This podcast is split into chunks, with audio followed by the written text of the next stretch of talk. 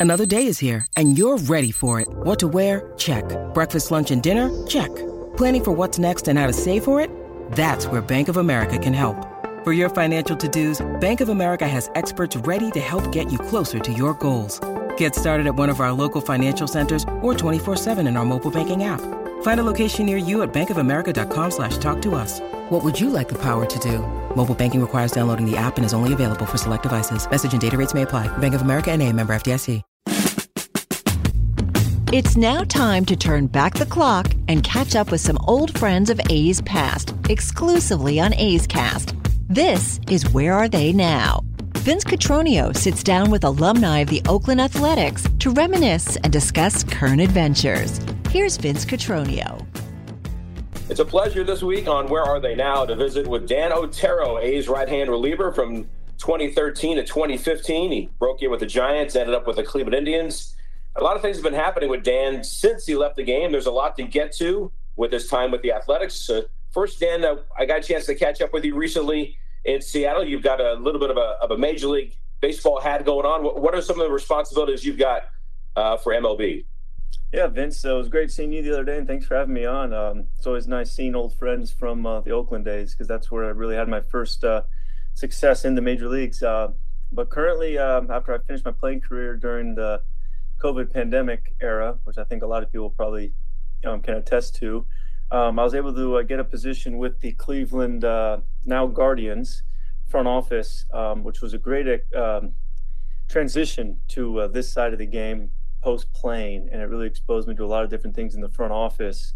And then after that, or during that time, actually, MLB approached me about a position with the commissioner's office in their on-field operations department um, so now I'm doing that, and I really enjoyed. I'm getting to work with uh, a couple other former players, uh, Raul Ibanez, uh, Rajai Davis, another former Oakland A, and uh, Gregor Blanco, and uh, I played with in San Francisco. So it was, a, it was a really easy transition working with them, and uh, really enjoyed it so far.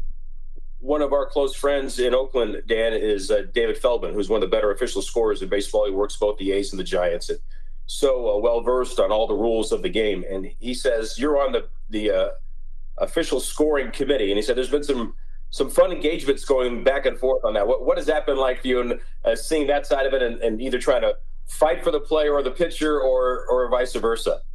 Uh, yeah, that's definitely a very cool uh, part of the job. It's one we take very seriously because it does affect players' numbers and their, uh, about you know, their statistics, and which is obviously as we know, baseball is a game of numbers. So anytime a player um, disagrees with the official scorer, they'll send an appeal in, and we get to look at the play. Uh, we we try to look at it, you know, through that individual play and not really give credence to fighting for the pitcher or fighting for the hitter. Um, we try to take every play as its own entity.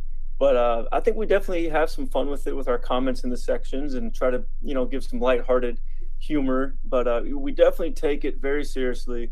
Um, it has been eye opening looking at plays through a computer screen as opposed to necessarily on the field. So we definitely value what the official scorer initially calls because they're the ones at the field, you know, looking at it from the game speed. So we definitely try to use, you know, their judgment and their explanations of what they did. Um, and we really do appreciate all the hard work they do at all different stadiums your style on the, on the field, you were a ground ball pitcher, so you yeah. know that you needed the defense to to to do the job behind you for you to be successful. So I'm, I'm just curious, how much uh, have you enjoyed just watching, you know, from afar? I know it's through a computer screen, but just the understanding that there are still some really, really good athletes out there that are playing amazing baseball right now in 2022.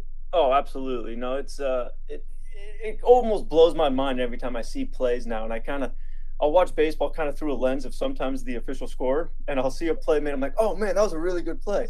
Now, was that a routine play with ordinary effort, you know, by an average position at the big league level?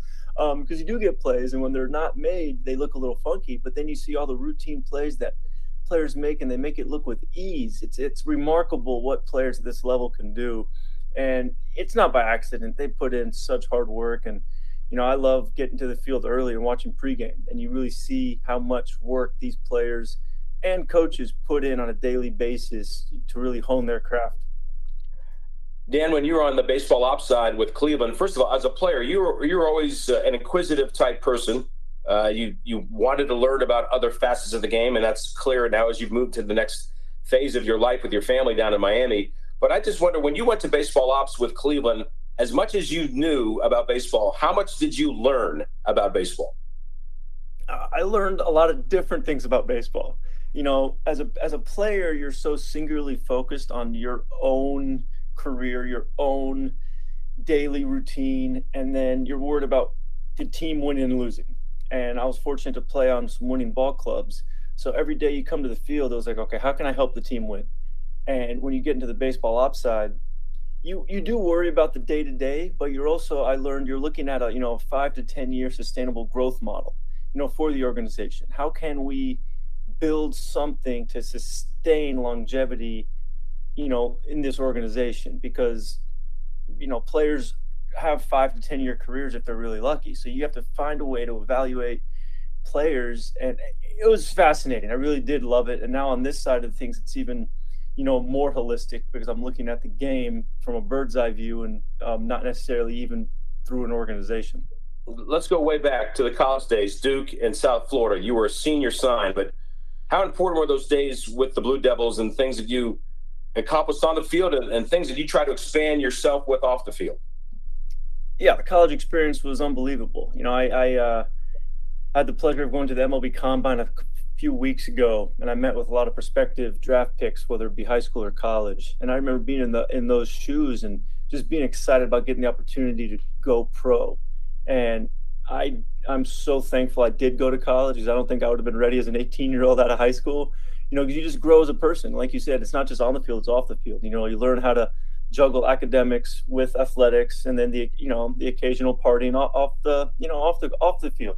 Um, so, but on the field at Duke in South Florida, it was just a really cool learning. It was really great for my learning development on the field because I got to face some really good players that all had, you know, that were able to have major league careers and playing some good conferences.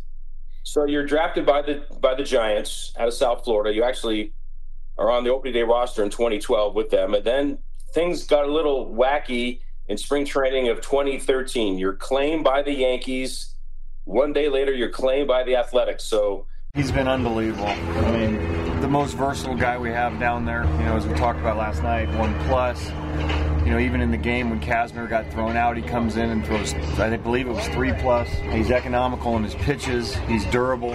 Whoever is not available on a particular day, he fills in on that role.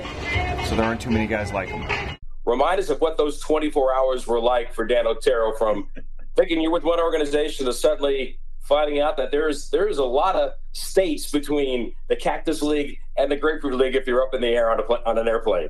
Yes, you, you learn the business side really quickly when you go into this DFA limbo uh, status. Yeah, I was pulled off the field. I'd actually already been sent down from big league camp with San Francisco, so I was on a backfield at uh, the minor league complex. Got pulled off by the minor league director Fred Stanley, and he was like, uh, "You need to talk to our you know, GM or assistant GM, Bobby Evans at the time. And he's like, You've been claimed by New York. Um, you're gonna fly, you're, you know, you're going to Tampa, essentially. So the GM of the Yankees or assistant GM Billy Eppler calls me up, sets up my flight. All that at this time we had just moved into a new house in Arizona. Uh, my wife was uh, pregnant. No, not pregnant yet, sorry. And then um, so I fly cross country to Tampa, and on my flight, I got DFA'd. So I get landed in Tampa. At the time, you had no internet on the plane or anything like that. So I have countless text messages. So now I'm like, what do I do? So I, I had to stay in a hotel in Tampa for three days until that window ended. And then Oakland claimed me. So I flew back to back to Sacramento to meet the team in AAA. And then actually after opening day of the AAA season, I get DFA'd by Oakland for a catcher that is now still with Oakland, Stephen Vogt. And uh, so he they claimed him from Tampa. So I sat in a, an extended stay in Oakland for a couple days, and I cleared. So I had to accept my assignment. So I go back to the River Cats, like day three of the season, and uh, Stephen Vogt's my catcher. When I come into the pitch in the eighth or ninth inning, I'm like, "Hey, yeah, you, you, I got DFA'd for you. Nice meeting you."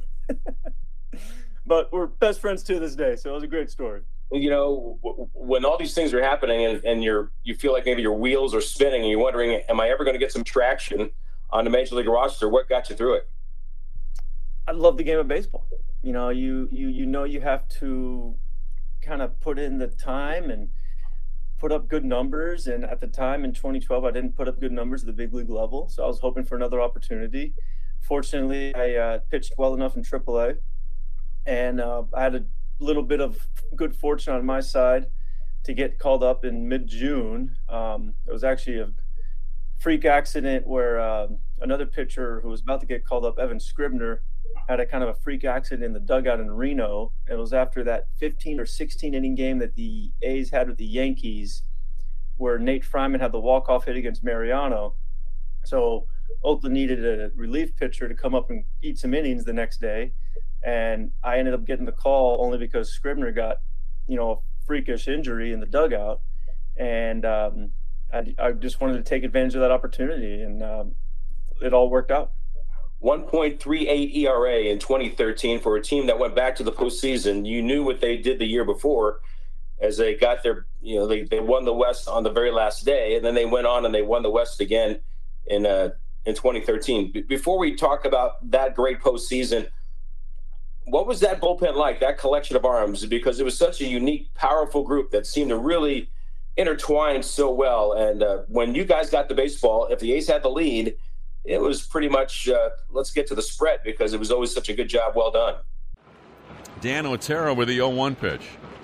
Checks the runners. Here it is to Swisher. A tapper, and Otero's got it. Goes to second for one. The relay by Lowrie, a double play, and a great job fielding his position by Otero on a ball that was chopped off the bat of Swisher. It took Otero almost between the mound and first base. He wheeled around, fired to second. Lowrie on the bag, and the A's get the inning ending 1 6 3 double play and the third double play that Otero has gotten tonight. And after five complete, it's still 3 1 Athletics. Yeah, I mean, they obviously dominated the year before in the bullpen at the end of the season. Um, you know, obviously with Balfour at the end, Doolittle and Cook were stalwarts down there. Um, so I was just trying to you know, fit in, to be honest with you. And I remember going through some stretches in 13 because we had such an established group in the back end. I think I went like 21 days one time without throwing and just just warm up a lot. But it's also a testament to how well Bo Mel and Curt Young handled the pitching staff and communicated with us, because nothing was ever a nothing nothing was ever a surprise. You know, they would always kind of notify certain people if you know if Balfour was down, Doolittle knew he was the closer that day, or if Cook was down, you know somebody else knew they were taking his role that day um, so you always kind of knew where you stood which is a great testament to how great of a manager Bo Mel is and how much of a great pitching coach Curt Young was. You're a, very angular pitcher. You're long and you're lean, and you've got that power sinker. Describe how you were finding ways to be successful, not only that year, but certainly well beyond that. I'm not sure if power sinker is the right term since it was average about 90, but I appreciate that. Now the average velo is like 96, it seems like. Um, so I have the the the, the deceptive sinker. Um, no, I always kind of knew what kind of pitcher I was. I wasn't going to strike a lot of guys out. I had to rely on soft contact, um, but I also knew I had to attack guys because I didn't have the I didn't have the ability to walk guys and then get swing and misses to get out of the innings. So I wanted early action, and that's the way the kind of Giants preached it in the minor leagues also. So it wasn't a huge change for me. I wanted quick action and trust my defense. And you know, I feel like the more you, the better tempo you have as a pitcher, the better plays your defense will make because they're always on your toes. So you go to your first postseason in the big leagues. You know, after all the things you went through, flying cross country and being DFA'd, and kind of sitting out there in this fog of wondering if my baseball career is even going to continue, and then it continues at the highest level and you pitched in four the five games against the Tigers. And as we all know, the Tigers the previous year uh, were taken to the limit by the A's in five, and it happened again in 2013. Didn't work out the A's way. Verlander again did his thing, but you were so solid. What was that experience like for Dan Otero? Reddick, Moss, and Smith with home runs today for the Athletics. Tomorrow, it's Dan Straily and Doug Fister. And for somebody, it's going to be an elimination game. A swing and a bouncing ball to third. Picked up by Donaldson. Throws the first a bit high, but pulled down by Moss. Another ground ball. Another broken bat for Dan Otero. And another zero on the board against the Tigers. On to the eighth inning. Oakland in front, six to three. It was unbelievable. It, it, it was all kind of moving really fast. In mid September, uh, my wife and I had our first kid. Um, so she flew up for the playoff game. So our daughter got to watch game five and 55,000 screaming fans in the Coliseum. Um, but it was it was honestly surreal because I remember facing coming in to face Miguel Cabrera in like game two. And I was like, oh, or game one. I was like, oh my gosh, like this is really happening. This is the big stage. Uh, but in the moment, as a player, you kind of can able to block it all out. But I do remember how loud that stadium got, you know, when I was sitting in the bullpen, and it was such a cool atmosphere and an unbelievable environment, and one I'm very thankful for. In the first game, four up and four down. In game three, six up and six down with two innings of relief. In game four, you strike out Torii Hunter. And in game five, you get three ground balls. I know there a run was scored, but you you get you did what you do, which is get ground balls. And I, I just wonder, as you take a look back on that now and, and being in that moment and try to tell yourself it is, but it isn't just another game. You know, it's this is why you play. This is the things you did in your backyard down in South Florida. How do you look back on the, the way that Dan Otero was able to perform at a high level in the most difficult of times? Oh man, I don't know. Probably just the preparation. You know, you you, you put in all the hard work, and you know, I'm thankful I had uh, parents that pushed me at a young age too, so I was able to enjoy the game of baseball, and I felt like I was prepared. So I feel like whenever you're prepared, the moment shouldn't be too big for you. And I knew there was a big turning point in that season where I gained some confidence for me personally, and it was when I uh, we were facing the Reds, and we had a four-run lead at home. And the year prior, the Reds had scored seven runs off me when I was with the Giants. And I remember we had a four-run lead, and usually Bo Mel would always go to Balfour, the closer, with a four-run lead in the ninth inning. But he had thrown, I think, three out of four days or two out of three days, so he was trying to give him some rest. And Doolittle and Cook, I think, had already pitched and he called down and was like, Otero, you're in the game. So four and lead in the ninth inning, and the batters were, I think, Votto, Frazier, and Bruce. So I was like, oh, okay, this is this is happening. Mm-hmm. And I fell behind Votto 3-0. I was like, oh, this is not good. But I remember I was able to get out of that inning. I came back and got Votto on a ground out, Frazier on a ground out, and I think I struck out Bruce on a changeup to to end the inning. And for some reason, that resonated with me because the manager had confidence, put me in a foreign league.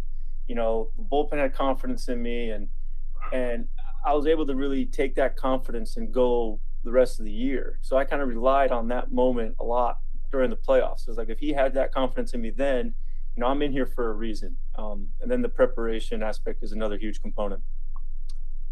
Yeah, and every player, I think, of all the things that they try to put in their in their pot of what makes me a major league player, what makes me a good major league player, whether it's speed or power or velocity or command pitching. Uh, to me, one of the most important things, if not the most important, is availability. And you appeared in 72 games in 2014. I mean, you were you were pretty pretty busy. Uh, you had to enjoy that because again, you're you're being asked to, to get the call. It was a different year because the A's got out to the fast start and Yoenis got traded and the, the team didn't do what they normally do with a great second half run. You guys had to kind of like hang on for dear life and try to finally get there, which you did on the last day. What what do you remember about 14? Oh man, that was a that was a, that was a long season. I remember Sonny throwing the complete game at the end of the at the end of the season, getting the playoffs. Um, remember Adam Dunn getting his first playoff taste, and that was a really neat thing to be a part of because not everybody has the good fortune of making the playoffs. And you know, he put in a lot of time and had a great career. So to see him be able to celebrate was was really remarkable. Um, but yeah, availability is a big thing for a relief pitcher and one that I didn't take lightly. I wanted to make sure I was available every day, and you know, I also wanted to be truthful with the coaching staff if I wasn't available. Because if you lie and you're not at your, you know, 100% or close to it, then you're putting your team in jeopardy. But you know, being able to pitch in that many games was definitely something I took a lot of pride in and one that I didn't take lightly with the work I tried to put in before the games every day. You know what the playoff game was like against the Royals. It was it, in the annals of A's history. While it didn't turn out their way, it's one of the most dynamic games that the A's have ever participated in in October, and it just went back and forth year on at, at the end. And so many things happened leading up to that. And I talked to Brandon Moss about this a few weeks ago. He said, you know what? Whoever won that game was going to go to the World Series. That's the way we felt, even though it was the wild card game, because you just felt like there was so much back and forth and so much momentum that was going to be springboarding whoever won that game uh, to the next level and beyond. What what do you take in, in that regard from the from that wild card game? Yeah, it still uh, still gives me some nightmares every now and then, but. Uh, no, I, th- I think Moss is, is, is absolutely correct. I think whoever won that game was going to have a big advantage going to the next series, just because the momentum we're going to be able to carry on. And you know, he obviously hit two big home runs in that game. Um, Callaspo had a big hit in the tenth or eleventh inning to give to give us a lead, and then um, you know I wasn't able to make some good. I wasn't able to make a good pitch to Hosmer, and he ended up hitting that triple um, in the bottom of the last inning. Um, so it's it's something that I still kind of replay in my head but when you do look back at it from a fan's perspective, it was such a remarkable game, and people remember it and they talk about it because that's how you, I think that's how you know how great the game was, even though it was shoot almost ten years ago now, and uh, I, we, we all wish it ended up differently. Um, I know the wives wish it ended up differently because they were in the stands trying to book flights every which way, and at the end of the, and then at the end of it, the season's over, and it's like, oh man, it just ended so abruptly. Um, that was another thing I remembered is just how quickly the season was just over, and I was driving back there, my home in Arizona at the time. You got a chance to do something that not everybody gets a chance to do. That's pitching the World Series with Cleveland. Uh, and it was a dynamic series between the Cubs and the Indians. And we talked to Rajai earlier this week, and yeah. he took us through slow motion, one of the greatest swings in the history of the game. Unfortunately, it because you guys didn't win, uh, it, it, doesn't have quite this, the, the spotlight that it deserved given the moment that it occurred. Uh, everything you had hoped it would be, I would imagine, when you got a chance to, to do that and be in the Fall Classic and facing a team that hadn't won the World Series in a, in a long time. And you were with a team that hadn't won a World Series since 1948. Yeah, no, I remember clinching in Toronto to get to the World Series, and it was just like I, we had to pinch ourselves. Like this is actually happening. Won the pennant, heading to the World Series. Um, and then again, it was one of those kind of historical series. You know, went games. He won seven games. Two franchises that were seeking their first title in a long time. I feel like I kept. I'm, I'm I was on the losing end of these games, and I, I didn't like. I didn't don't like that. But uh, yeah, the swing that Raj had obviously put that you know that stadium almost gave it a probably tore it down with how much the fans were screaming. But yeah, pitching a World Series is every kid's dream. And I remember batting practice of game one, looking around, and you know, you see media members at your regular season games, you see media members at the playoff games, and then all of a sudden the World Series happens, and there wasn't a piece a piece of warning track from the right field foul pole all the way down behind home plate to the left field foul pole that wasn't covered with some sort of media member camera video. I mean, it was unbelievable. And you realize, oh, we're the only game in town right now. There's nothing else happening. Sure. You know, so you kind of have to pinch yourself and just really take it all in. And I tried to absorb that series as much as I could because it was something that, you know, I dreamt up as a little kid. As we wind down our Where Are They Now conversation with Dan Otero, Dan, we talked about early in this conversation, uh, you know, you're you were a 90 mile an hour effective sinker ball pitcher. And you know, because you work for MLB, you were in baseball ops with Cleveland, you had teammates that threw 93, 95, 96. And now we see with regularity 98 to 100. Is there a place in the game, in your opinion, for the Dan Otero still to, to cut their path and be effective in the big leagues? I think the A's are seeing with Paul Blackburn, who throws, you know, 91 to 93. And he, if you have command, you can be successful. A lot of people are pushing the, the envelope on talking about throwing as hard as you can with velocity, if you can command the baseball and manipulate it in a way that keeps it off the barrel, you can have success. What's your opinion on moving forward now in today's game and, and, and guys that pitch the way you do can still find their way? Yeah, I mean, I, I agree completely. I think there's different ways to get outs. And at the end of the day, I think that's the name of the game is to get outs. So if you know who you are as a pitcher, you embrace it, um, and you're able to manipulate the ball and pitch with conviction, know what you're doing out there, there are numerous different ways to be successful. You know, Adam Wainwright's kind of reinvented himself a little bit towards the end of his career also. You know, he kind of cuts and sinks the ball 89, 91 now, the you know, really good curveball. But there are different ways. And I think you're gonna see a cycle of more of the more of the sinker east west, maybe approach guys. And front offices at the end of the day are going to put pitchers and elevate pitchers that have success you know, so the, yeah, they want swing and miss and they want strikeout rates. But if you put up numbers and if you're a pitcher that throws 88 to 91, you're going to get a chance. And I just hope that pitchers don't always try to throw as hard as they can because I think it's good for the game to be able to pitch at 85, 90% effort level and command it. You know, it's, it's, could promote more action and stuff like that on the field. So I definitely think there's a place for it. I'm hopeful we'll see some more some more, uh, you know, 89, 90 mile an hour sinker guys. But uh, I definitely understand why the, the that velo the velo train rolls. Well, Dan, I can't thank you enough. It's been a fun conversation. You were one of our favorite guys to talk to all the time. You're always a stand-up guy, and uh, you you knew what it meant to to put on the A's uniform and how much that meant to you. And of course, you went on to some other great things with Cleveland. Best of luck with MLB. Best of luck with Tiffany and the girls down in Miami, and uh, hope to see you again. Thanks for joining us And Where Are They Now. All right, thanks, Vince. Really appreciate it. This has been a presentation of the Oakland Athletics.